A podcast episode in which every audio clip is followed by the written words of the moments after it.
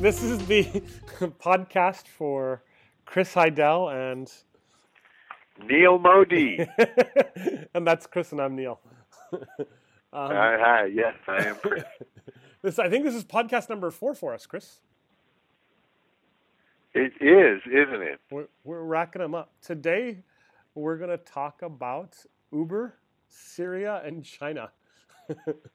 Um, yes, yes. And I'm sure they all have something in common. Um, but uh, I, uh, maybe I'm going to dub a, uh, a term here, the Uber effect. When when the question I was starting to ask you before we started recording here was, when will United States labor start to be as cheap as India and China?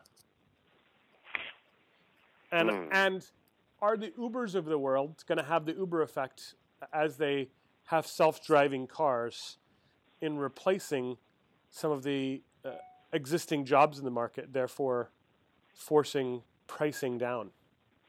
That's something I wonder a lot. What's the effect of you know the Airbnbs of the world? This is just a complete thought experiment on my part, but good. Bring it uh, on, though. We want to hear it. well, you know, when you look at a country like South Korea, which has the highest penetration of robotics per capita, um, surpassing Japan, and they did it in uh, leapfrog fashion in just really um, like the last seven to uh, nine years it's uh, pretty extraordinary. They didn't have uh, the same impediments to leapfrogging the labor market that the U.S. has. You know, um, the long established um, labor unions and things like that. But I think that there's no question that that's the future, even if it takes us longer to get there. You know, the self-driving car, um, the the nursing industry, um, GE, I think it's GE, it might be Siemens, has the anesthesiology robot, right? Um, and there's a company that makes uh, uh, a burger chef. yeah, I saw that, uh, right? The perfect burger. Yeah, the perfect burger. It's a 200 square foot machine, but the burgers are cooked to order. You can order them with your mobile app. Um, the tomatoes are sliced fresh each time. The burger is cooked to the perfect temperature, so no potentially hungover grill worker employee undercooking the burger. Um, and anyway, and uh, absolutely fresh ingredients, kind of made to order. That's uh, obviously taking out a big chunk of the low end of the labor pool, the uh, more of the unskilled labor. But yeah, that's with the the robot for anesthesia. Um, as an example, there's definitely uh, a quick climbing up to the higher skill levels. So I think um, Neil, you might not have uh, a nice uh, Indian style chef, but uh, a Rosie the robot that could cook or something sooner rather than later, right? Wait, so you, you don't think that the price of labor in the United States is actually going to go down with people? I think the price of labor, well, it has been going down um, ad- adjusted for purchasing power. So U.S. workers' purchasing power um, per hour of labor, so trading it, just kind of removing the monetary veil, uh, seemed to have peaked in the early 1970s and I can vividly recall that too, um, just anecdotally, because all of my friends, when I was a very young kid, had stay-at-home moms. All of them. As a young Boy Scout, we had a den mother, and now I see um, all families have virtually uh, both both spouses working, both partners working. So you have dual income families, and yet the standard of living is diminished. Um, from back in the, the 1970s when I was very young, and um, and civic life has suffered a bit too. So the the the actual the real wage of American workers has been in decline for some time now. A more concrete measure that people look at is inflation adjusted wages for labor and non supervisory employees. So your rank and file workers, um, non-supervisory employees saw their wages peak around 1999, 2000 on an inflation-adjusted basis. This isn't the purchasing power number purely, um, you know, purchasing power parity around the world, but it is um, important. But looking kind of domestically, those wages peaked and ha- have been have been gradually falling, deflating for over 17 years now. That's uh, pretty alarming. So the the wages are indeed falling here, but what's falling faster is the cost of capital. So um, capital continues to replace labor, and that's what's letting the air out of labor's tires very slowly. It's not a big dramatic shift, but it's been happening slowly, slowly, slowly. Wait, so so I I I'd read something that uh, uh, that I don't remember. Maybe it's even Peter Diamandis' book that uh, when a, as oil was able to be used in machinery, we no longer needed slavery as a uh, society. Not that either right. of us participated as in that. Well, maybe we right. participated. Maybe one of us participated in some way. Um, but are you talking about my ancestry? I am yeah. talking about ancestry. right. right. I thought that the next major displacement in in the need for people, which would make the cycle go the other way, would have been robotics. And I don't necessarily hear that from you. You, you think that the population would get is just going to get more educated when they can't drive Uber cars or trucks across the country or, you know, uh, clean houses? So, are you asking is it my um, opinion or belief or um, theory that the the population of workers of people will become generally more educated? Yes, that's the question I'm asking. Because of robotics. Well, I think um, I I don't know um, for sure, Neil. I held. I'm, I'm generally very optimistic about it. I do think that first, what we consider um, as jobs today is going to look very different, you know, just 10 years hence. I mean, we've talked about this before, I think you and I, but the Department, um, the Bureau of Labor Statistics had a survey that I read, and this was back in 2009 or 10, kind of the throes of a crisis. But uh, when talking about jobs, they did a survey and found that two thirds of the job descriptions that they now um, use didn't even exist in 1990. So in a back then it was a 20 year period. The the job market per se had almost completely turned over. So you had web developers and web design and yeah, I um, suppose you, you weren't seeing informatics people back then either, right? Bioinformatics yeah. wasn't so popular. So right, right, right. So um, yes, the the education of the workers will change. Um, I think of Detroit as a great example. You know, there were all of um, these semi-skilled workers who were in the auto industry, and as computer-aided design and things came in, a lot of those workers were no longer needed um, in the design space. But then other industries came in and could use their talents, like uh, Stryker, which makes the joints, you know, syn- you know, synthetic, um, a knee replacement or a new hip. They could use the the the guys who used to design bumpers and to do the same shock thing. absorbers right. and the chassis on a on a sports car could design your new knee um, using the same kind of robotic uh, and software tools. So there's a there's a transferability of some skills, and then some skills that maybe you don't really need to have a high IQ to do, but you can do anyway. So I guess they would be educated in that sense. But I do see absolutely a displacement that continues, especially for harder labor um, uh, and more unskilled and semi-skilled labor to be replaced by machines. So, um, but I also am optimistic because leisure is the basis of culture and in in some sense, the more um, leisure we have, then the more more plays, more music, more um, wonderful restaurants, more things that we consider um, cultural gems will be produced, more creativity could be unleashed. There's a, a lot of different avenues for growth. I um, am guilty of this too. I think um, Ayn Rand, who I'm sometimes reluctant to quote philosophically, because some of her philosophy was, you know, uh, it was a stretch to think of it in, in philosophical terms. A little bit uh, of a self-anointed uh, important person she was. But the one thing she said I remember very clearly is most people are concrete bound, and I take that in many ways. I mean, we I definitely think concretely um, rather than virtually or um, uh, expanding my imagination imaginatively.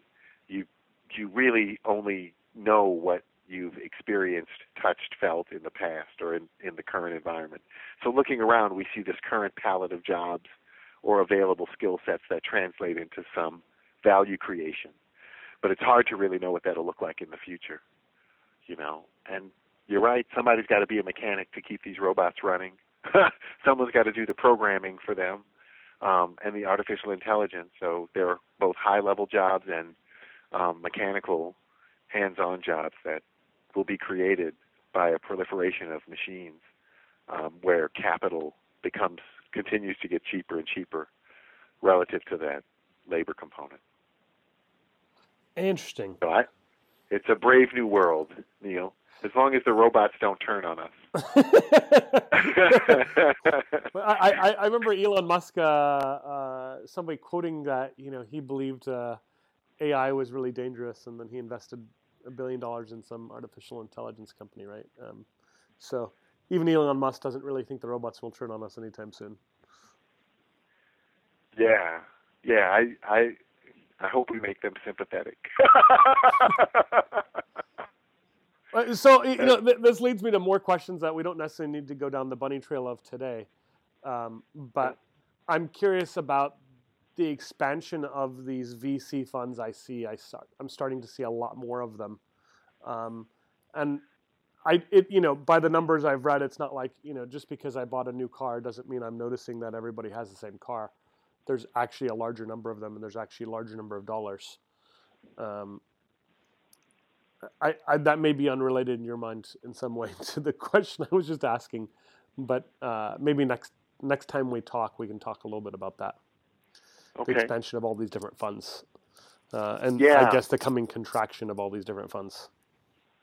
Right, right. Well, like uh, we've seen the extraordinary expansion and now contraction of hedge funds, um, and a tendency toward herding there. So a couple of things come to mind. One is Neil, you're right to notice that it's multifactorial. A lot of our clients um, in the financial advisory space here are suspicious and skeptical of the capital markets, the you know publicly traded market, stock and bond markets, and so they're looking for alternatives where they feel they can get an understanding of it or have a direct and strong relationship of trust with the the founders or proprietors or an understanding of the technology. But so they want to get closer to the investment and not be, you know, have three or four middlemen in between and be subject to the latest central bank speech and manipulation in the markets, uh, futures, et cetera, that send stocks up or down each day. They want a real long-term investment option that's kind of insulated from a lot of this noise. Yeah, and I think about my dad, right? He's pretty smart. He's an industrial refrigeration engineer, watches the news a couple of times a day, reads the news.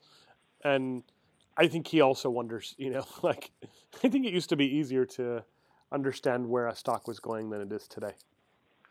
Yeah, and and it's funny because I think in part the markets function for the most part pretty well. Um, there are some anomalies, these dark pools where you can't really be sure that buys and sells are being matched. There's some things that have chipped away at confidence, high frequency trading, and then, but the but the volatility for thinking people is just sort of off-putting. I mean, who cares what Mario Draghi said last week? What what are the economic numbers? And then you know the kind of false narrative that then gets promoted, um, and and no real contrary opinion. It doesn't seem like a, a fair picture is being presented, and then secondly, some of these little nuanced things like high frequency trading make it seem that the markets are less trustworthy. So I do think people question it, especially thinking people. Um, but complacency is easy, right? Human nature tendency is inertia. We just uh, have always been invested this way, and the capital markets have, you know, generally been okay and held together, and we hope that generally is the case in the future. But that, or you can go live in the forest like uh, some monk, right?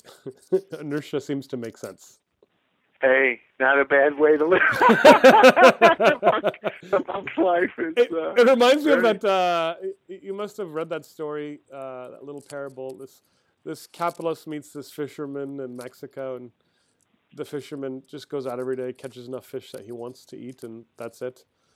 And he says, "No, you, you got to think about expanding." He said, "Why would- "What would that do for me?" And he's like, "Well, if you expand, you can get to three boats, and you can fish triple the amount, and you can sell it." He's like, "Well, then what'll I do? Then then you'll buy a super big boat, and you'll from that super big boat you'll go to a fleet of super big boats and then someday you'll be able to retire and, and you know fish again right Mhm. he's like well why don't i just stay fishing now it seems like it's working out okay right, right, right, right. i think about that every time my wife uh, buys seeds uh, to plant in our garden at home right is, is, is this my wife's hedge for becoming the fisherman instead of microsoft a microsoft employee Ah, you'll have an edible garden. Right? we, we do have an edible garden, but yeah, I digress too much. Um, yeah. Syria. I know. I know this is an obvious next transition point, but I keep reading about Syria, um, and I, you know, uh, I, I've seen some news on it. I understand that you know bad things are going on there, but uh, again, I don't always understand how it affects what's going on here.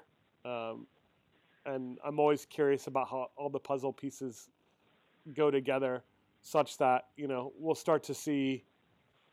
You know, wh- wh- when will we start to see startups that help evacuate people out of countries quicker um, during uh, regime change that is bad? You know, that causes genocide. Um, and I, I'm curious how it's affecting you know the price of oil today, or the price of my milk, or anything else I'm I'm thinking about that I'm not even conscious of. Yeah, yeah. Well, um, the conflict is heart wrenching for sure. It, it seems now Russia has um, is pulling out their military um, engagement from Syria, and it looks as if they've um, really helped to push um, ISIS, ISIL, um, back. And so the timing is opportune, and it leaves um, Russia looking favorable to me in the eyes of their uh, European allies, who are also our allies and who sided with us with sanctions. So very immediately, I think there's a chance we'll see the sanctions against Russia, um, at least from the European end, lifted, because there's now a much more favorable opinion that Russia struck out against ISIL and sort of isolated them and removed a lot of their offensive capabilities has also served to stem the tide of migrants flowing into Europe, at least slow it down dramatically. So again, for that, I think the Europeans are um, somewhat relieved, but still they have this big mass of people um, that continue to to go there. I don't know. I I have these alternating visions between um, Spengler and Leo Frobenius. Os- Oswald Spengler was the German uh, cultural historian of the 1920s, and he wrote this book, The Decline of the West, where he conceived of civilizations in um, uh, morphological terms, kind of like the human life cycle, from birth to adolescence to maturity, decline, and death. That big arc um, is how civilizations progress. It seems reflective. They are um, an embodiment of our own um, human failings and successes. So it would seem that that could be uh, taken as a, a given. But um, Spengler, of course, uh, had thought in his book titled gives it away that the West ideas of the West since the Renaissance were already approaching um, their past middle age and moving toward decline, um, and that something else would come to supersede um, the West. But he sort of uh, envisioned um, chaos and uh, uh, uh, sort of falling apart of uh, like a return to the Dark Ages is how I I remember his writings. And um, Frobenius was also um, a German culture historian, but was an Africanist and uh, um, a much more optimistic thinker, and thus is a more comfortable uh, um, philosopher for me because he viewed he really uh, suggested that we think about not only what's being lost but what are we gaining because something always steps in to replace that which um, is fading away. It's not there are no vacuums in in the real life world uh, of civilizations. Something steps in to fill the void, but what is that something, and what will it look like? And that's kind of where I'm looking out. I think of um, the the mass of people coming from Syria, and it reminds me uh, it, of Spengler and Frobenius because it seems like the sack of Rome. You know, when the Romans opened up the the German Rhineland to the Goths, the Visigoths, the tribe that was the one of the tribes that eventually sacked Rome. So it was um, a terrible mistake for them to do that, but they were trying to create a buffer in the German Rhineland uh, to keep out other um, enemies and barbarians. Um, and the U.S. has been at it in our own foreign policy for a while, arming the Mujahideen most obviously against the Russians in Afghanistan, and then the Mujahideen became becoming themselves Al Qaeda and turning the guns on us. Um, and then arming moderate Syrian opposition, which then became ISIS. I mean, our human resources department in the Middle East is terrible. we need a better charge department. Seems like it always has been too. yeah, no, it really always has been. We've we've mucked it up, but that's um in in Spengler's telling of it, it's kind of a a sign of that decline and desperation um, to try to cling to an idea that's past already um, of empire, of growth, and of strength. And so I don't quite equate these um, massive migrations with the hordes of Goths who were sacking Rome. But it is going to change the cultural face of Europe for sure. I mean, it's a lot of people. Um, that could be good too, right? Like, like you're. Of course, of course, and a shot of energy for them, because I mean, Europe's already, you know, for Spengler was writing from Germany, and um, you know, one of my old friends when I worked at Morgan Stanley used to always refer to Europe as the outdoor museum. but, but he was right in one sense. I mean, there's still innovation there, and there's been more of of late. But um, in terms of business and the the social climate and everything, you know, Europe had uh, many European countries. France is a great uh, example of that. We're clinging to a past um, of of of high culture that really no longer translated to today. And I get the sense too that America is guilty of that too. You know, we're we're still thinking we're the policemen of the world, but other powers like China um, have risen and can take on that role, but we don't want to give it up.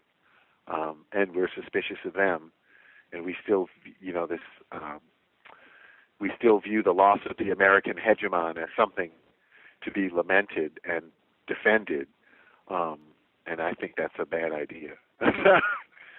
we could use some help around the world. We don't need to be spread too thin. Um, and we can make allies in the process. But anyway, that's a. So yeah, the the Syrian crisis. Um, I think you're right. In the long run, could be a great net positive. So what's different about Syria? Why is it affecting? You know, why is it on nightly news? Why is it on NPR all the time? Well, I think there's a undercurrent of resentment is one. I mean, it's multifactorial. I think piecemeal. One of the factors is it's spread out. It's not isolated to Darfur to one particular region in some backward or dark, no pun intended, corner of the world where people can only see it if they really focus on it. So you can turn a blind eye. But the the migrants are so so numerous and um, have been coming to so many parts of Europe, and it includes things that, um, at least in the the Western mind, are critical, like uh, you know Greece, of course. The Isle of Lesbos is taking all these migrants. Greece is a stopping point. It's the birthplace of democracy. really was the kind of beginning of Hellenic culture and civilization and Western ideals. And now all of these folks from the Middle East are coming in to that place, and then of course into Germany, into France, Sweden, um, and and the Scandinavian countries, uh, Denmark. They're all um, experiencing uh, this wave of migration, and so it's coming from many different areas. I also think that the European press is um, um, not letting go of this. They're holding um, holding this um, before us, and it's not being pushed aside as quickly um, with the news flow of other items. But it's very present for them, and I think there's a lot of blame of the U.S. It's um, the foreign policy mistakes that we have made um, are largely in the European mind, for sure, uh, to blame for the for the current crisis. And I think there's a, a feeling that the U.S. hasn't done its part. Like they they've got to absorb all these migrants that came from the U.S. policies of arming ISIL and uh, not necessarily uh, and and supporting the overthrow of Assad and Libya and everything we've touched over there is kind of a mess. So the the crises that we have created um, and and to which they've allied themselves are now bigger than they could have imagined. So I um yeah, I think it's a um, a lot of negatives for the reputation of the U.S. certainly in foreign policy circles that have um, kept this crisis in the forefront. Well, I may, maybe thankfully for the United States, then you know we're going to get a new president in short order. Yeah, I say yeah, maybe I mean, because depending on who comes in, it may not be any better. No question about it. I mean, you know, you can't um, blame the Obama administration directly for this crisis. It's happening under their under this new administration's watch, but the policies, uh, especially this kind of neoconservative Middle Eastern policy, has been around for a couple of decades, back to um, you know um, George H.W. Bush the first, and then to uh, the Clintons, and then um, under, of course, uh, W. Uh, George W. Bush, with the two unfunded wars, and um, you know, uh, and then the destruction of Libya, which um, happened with uh, under the Obama administration. So it's just been a terrible uh, mess over there, and it was bound to happen. I mean, we're as confused as anyone else, it seems, and uh, things just get worse. So, I was thinking that we would definitely have some sort of reset when the Obama administration came in, but it does appear more uh, obviously now than it ever has that those policies of the military seem to have a life of their own and continue and continue. Um, when Obama announced that we didn't have a plan to deal with ISIS, and then he said, "I'll tell you what we're not going to do. We're not going to bomb them." Everyone got upset and said, "What?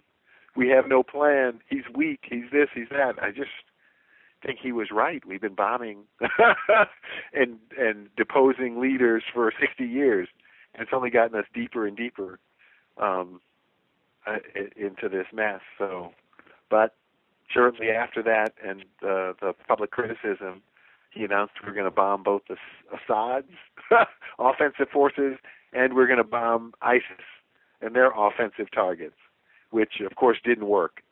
Um, the Russians had to come in and really target Assad's enemies, and that pushed back ISIS. our um, our efforts seemed half-hearted. Is the only way to say it. Um, so. Speaking of, so of, of bombs in the economy, can can we move over to China? Yeah. Oh yeah. China. um, China. you were saying before we started that there was a, a, trillion dollars in social financing. I know we've talked about China a, a bunch, and um, it, it, almost seems like there'll be a regular China segment for us every few episodes because there's so much to talk about there. Yeah. When, when will yeah. when do you predict the regime change will happen? Let's start there. This is a this is a tough one. We, you know China. what? We, I don't know if we can, but we should invite our. our we have a friend who uh, has a lot of good knowledge about China. We should invite him to the uh, podcast. I don't know if he can. Oh, Leo. Yeah. Oh, he'd be great.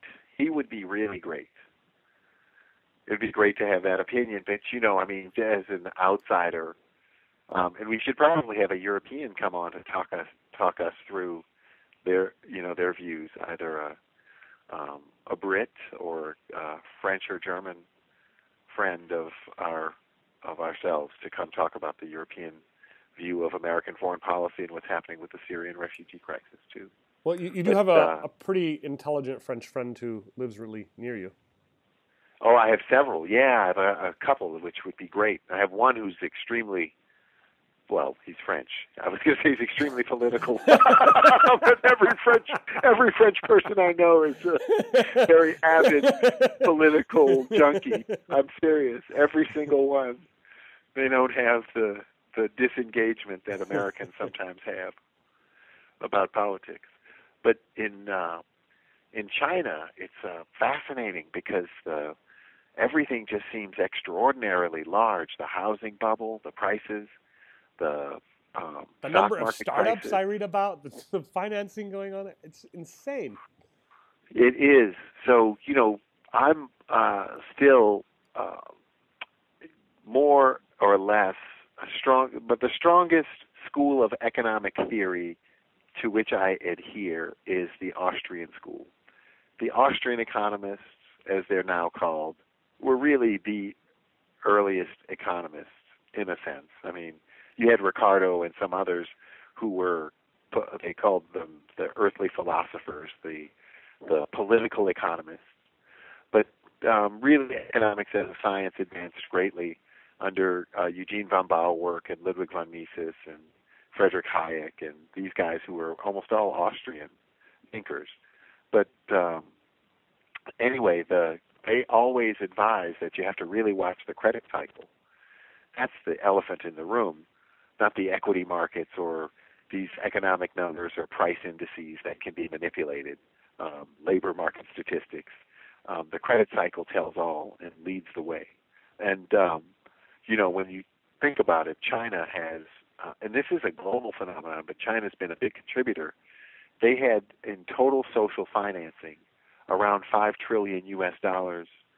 Um, and total social financing is their wonderful Communist Party moniker for bank debt. so total bank debt um, was around five trillion dollars at the time of the Lehman Brothers crisis. It's grown to 35 trillion. So it's been sevenfold growth in as many years, roughly, and um, that's been extraordinary in keeping the global economy somewhat afloat. Now it seems that um, there's a crisis because there's a point at which the credit growth feeds on itself. It becomes like a Ponzi scheme. The the credit expansion gets to be too big. The projects that get funded don't return enough to service the debt. We see this, for example, in shale oil. We've produced so much oil that the price of the stuff has collapsed, and now it, you know, operating uh, a tight oil or shale drilling rig, you need about forty-five dollars a barrel to seventy dollars a barrel, depending on your operation, to break even.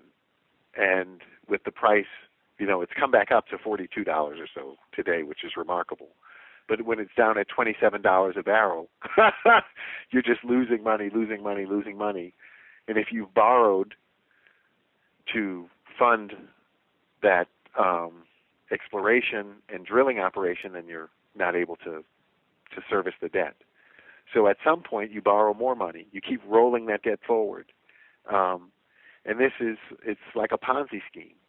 It reminds me um, very much of, of what's happening in China now, because just in January alone, the last numbers I have, China's total social financing grew by one trillion dollars. So a trillion bucks a month, and I know that Wait, that's not all a going month? You're not kidding. in one month. What's the national one- debt of the United States? What's that? What's the total U.S. national debt? I'm just kind of curious about this in comparison. The total U.S. national debt is around 18 trillion. So in the 18 months, these debt. guys would have spent more money than the United States' entire debt. So the the United States government's debt's around 18 trillion. Our total um, bank debt, total um, non-financial bank debt, is probably. I, mean, I don't have this number at my fingertips, but I'm imagining it's around 60 trillion. Well, But, clearly um, China can, can continue to spend at that rate, right? Right, right. So- but the, the question I have. So you, you still haven't Neil- answered my question. When's your prediction of the regime change? Then you can ask your question. right. Let's get right, to it, Chris. Because well, Neil, it's it's it seems to me you're right. That's a great question because it's all optics right now. It's optics. The the new debt is being created to retire the old debt or to service it. So I, am looking you know- for a date. I'm looking for a quarter and a year from you right now. Are you saying oh my god. Q4 2016, Q4 2017? I'm looking for a real. Pre- you don't have to be right on this, but you're the guy who's who's collecting the most. I promise I won't be. Good. Uh, that, that's perfectly acceptable. You, but you're you're the person I know who's spending the most time looking at this, um, in terms of what's going on in the economy, and as a result of having lived there and loving the Chinese people, I know it's got to be weighing in your heart and your head. Yes, yes, yes. They've so far been able to squelch the protests, but how long can they continue to fund this? I give them till the middle of 2017. Do you want to So- translate your answer in, in, in Chinese as well, just so in case in Mandarin, in case any of your fans happen to listen? Can, can we just hear you say that, please? yes. Uh, 下年吧 So the middle of the year next year, 2017. So um, it'll be right there in the middle of the year that there's a regime change. What what and where, where you know this is really a, maybe a drab ending, so we shouldn't quite end on this note. But it seems to me when the regime change comes and China collapses, it's that's the thing that has will have the biggest impact on the United States, um, worldwide. Well, the more than- global economy, really, yeah. yeah, uh, uh, more so than the the the Greek euro crisis did, or could have. It seems like China is really going to be a major issue for everybody. Huh. Could it be? Could it be, Neil, though, that China's decline is like Japan's? That it happens slowly over time. Like Japan peaked, which was a huge, hu- I mean, just a monstrous credit bubble um, in January of 1990. And with in fits and starts, it's just continued to decline over 26 years. Um, that economy just has shown no growth. Um, and it's like the air again slowly coming out of the tire.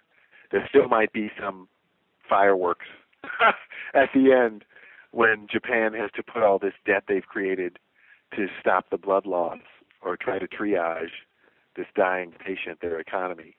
Um, all these paper bandages have to come off, uh, and the patient actually expires, and they have some sort of new economic model to replace it. Um, we tend to think in, in very dramatic terms um, as a sort of Hollywood ending, and we've certainly seen financial markets behave that way because they're um, an exegesis of our thinking, our fear, our greed, our anxiety, all at once. But China as an economy, and um, in a sense, I guess the the regime change as it happens could be replaced by something that's more open, honest, and fair. There could be reforms that are very positive. China's um, history in the last 160 years has not been that great. They've more often closed up and gone backwards. So, but yeah, it would be a remarkable thing to see if they could um, come to a more open, transparent, uh, open and transparent uh, society than they have now. I don't know. So the middle of next year, Neil, there's going to be a new premier. All right. Um, let's end on a positive note. What what what what positive trends? What are you most excited about in in uh, well in making money for your clients? And and I'll ask you to to actually tra- give your answer in under two minutes and translate it both into Spanish and Chinese as we end this episode here today. so I might as well put you on the spot, right? If we're gonna have fun. Yeah, yeah. You know, um, again, a sign of my uh, being concrete bound. There are a couple of things which are exciting to me. One is the um, the very very crowded trades, which I like to um, bet against, um, are starting to work beautifully in our favor. So a lot of investors say they're contrarian, but they don't. But the herd mentality and tendency is very strong. And look, I know why. Um, John Maynard Keynes said it's better to fail conventionally than to succeed unconventionally as far as reputation goes, right? Neil, I shared with you in 2008, I had clients we did very well when the market crashed, and they said that they were somehow embarrassed. They had a little schadenfreude. They were they would sit around dinner conversations with friends who talked about my 401k. No, I don't think you shared this. Oh I don't think you shared this. I didn't, huh? No. Yeah, so I had these interesting conversations where I'd ask clients, we did very well. We made money when the market sold off. we've protected your wealth. How do you feel? Can you recommend other people who might benefit from our services? Like a question about recommendations, referrals. And a lot of clients were somewhat embarrassed. I was shocked at first, but on reflection and having grown in understanding human psychology more, I know better. They were embarrassed to tell their friends in, in some ways not everyone, but a remarkable number of people were, rather than just bragging Chris, from those, those clients were not Gujarati Indians. I could just tell you, now. they're not from the same state in India that I'm from. That's true. That's very true, Neil. That's very sorry. True. continue. I didn't mean to cut in on that, but I was just thinking. No, no, no. But they were saying happen. that you know sometimes they just didn't feel comfortable saying, you know, when they're in a crowd and everyone is experiencing something that's negative, that they didn't feel like, well, we're doing great. You guys are losing your retirement, but we're okay. You know, they would just kind of nod and be be quiet. It was very interesting. It reinforced that that saying from uh, from um, Keynes about succeeding conven- failing conventionally rather than succeeding unconventionally.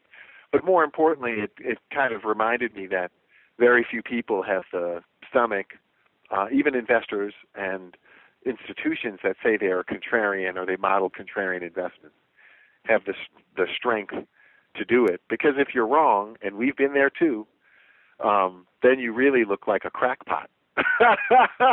you're alone. Your investment thesis was uh, proven incorrect, and no one else is alongside you. Um, it's it's cold. It's warmer inside the herd, even if the herd is going off a cliff. So, but to that point, I was just going to say the most crowded trade we've seen recently has been the dollar, long U.S. dollar. Everyone's crowding in there, thinking the dollar is the best currency. And um, I'm happy about that long... when I go visit Vancouver. By the way. Oh yeah, no, and and the dollar has been remarkably strong, but over the last month or so, since mid-February, it started to weaken, um, and uh, that's been greatly beneficial to a lot of the investments we've made, and in particular, you can see it in the reflected in the gold price. But that also has to do with NIRP, this negative interest rate policy. I'm not as smart as the Federal Reserve, so I have no idea, uh, and their economists and experts. I have no idea what they're trying to accomplish with negative interest rates. I mean, I have my suspicions, but it's a policy of confiscating the depositor's wealth. And uh, I think we've seen enough confiscation uh, from the banking system already. But anyway, the the Fed too is strangling the banks because they're crushing their net income margins. So we've benefited. You know, the banking system, the financials have rolled over and been contracting um, since early in the year, and especially with negative interest rates now on over eight trillion of sovereign debt out there in the world. Seven different countries now sport negative interest rates. So we've had long-term treasury bonds too, which have benefited because as interest rates fall, the bond prices go up. And we don't have negative interest rates in the U.S., but the Fed has said that's not off the table. Now, it's remarkable because just eight weeks ago, they were talking about hiking rates, and they had a, a their dot plot, and the promise was we're going to keep hiking rates. And now they're equivocating. Some Fed members, um, members of the FOMC, are backing away and saying, no, we're not. But what changed in the last eight weeks to make this such a stark uh, difference? we're talking about higher interest rates and a regular path toward quote normalization unquote, and now Chris, we're talking Chris, about it's clear exact to opposite. me you're not a central banker. That, that's all I have Oh, to say I'm in response to Yeah. that. like what happened the Yeah. last eight weeks. Oh, I'm not even a fan. I'm not a fan of the system of central banking. It's a it's a terrible system, but it exists. It's what we we all have to deal with. I do think there are some positive things a central bank could do, but probably better just to end them. So, so now that we've insulted like some of the most elite groups in the world between China and the central banks, if we can make it to the next episode, I think we're going to have even more fun for number five. oh yeah, yeah. Th- th- Will. thanks for joining us, everybody. Yes. Thank you for listening in, and thanks for your time.